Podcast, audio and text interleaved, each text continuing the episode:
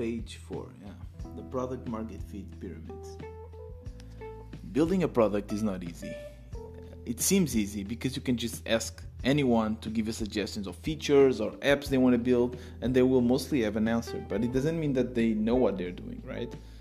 The same doesn't happen with code. You cannot just ask anyone that doesn't know how to code to build a service or an API using PHP or Python. They have to learn it. But opinions, everyone has one. And I think that's actually what a lot of companies get wrong sometimes. Because just because you work in a company for a long time or you are passionate about the mission doesn't mean that you know how to build a product.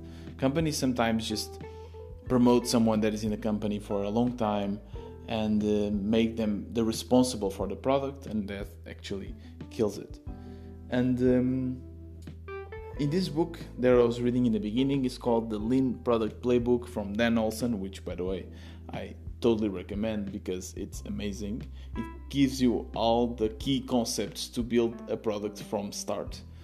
They introduced this concept called the product market fit pyramid and in the base the base of the pyramid you have the problem. So you need to fix someone else's problem if your app is not fixing a problem it's not solving a problem it just won't be successful.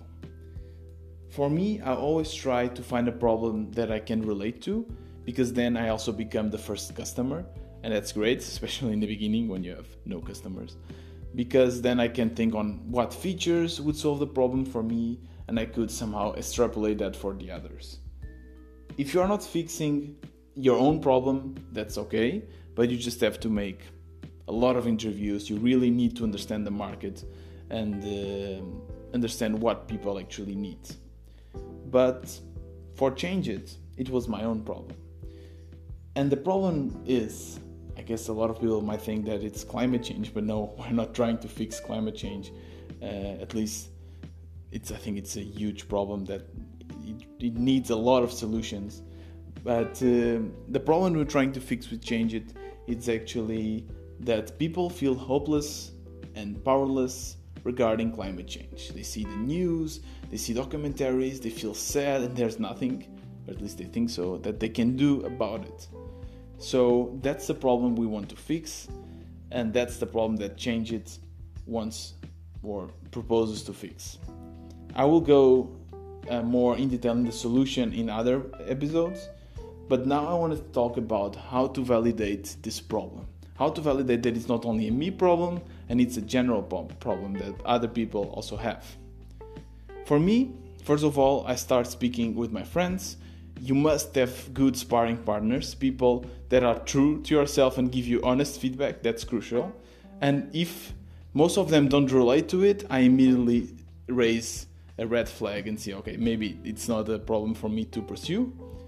The other, and it, this was actually, I, I, cannot believe that I only realized this uh, recently. Other solution for me was to use Reddit.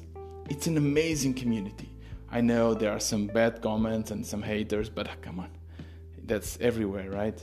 If you pass through that, you have so many amazing people that you give you great feedback and so many different topics too. So I just went to the sustainability uh, subreddit and I first, I think I asked if people could recommend climate change apps, and they did. So I kind of could see that people were already interested in the topic, and some of them were using these apps and I also did my research. I realized that there was still space for for change it. Then I will talk about that later. But then I just abused Reddit, and uh, I was actually kicked out of uh, many subreddits. Sorry about that.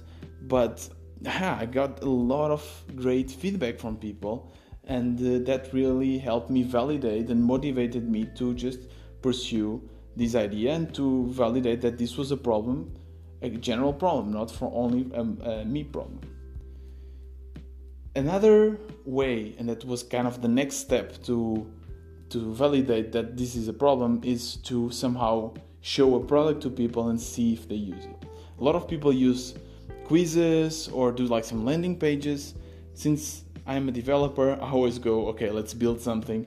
So for changes, I built the most simple version of the app that I thought it was already somehow useful. I shared it on Reddit, I shared it with my friends, and I already got some downloads.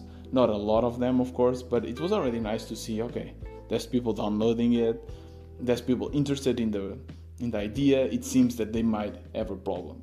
So that the app is fixing.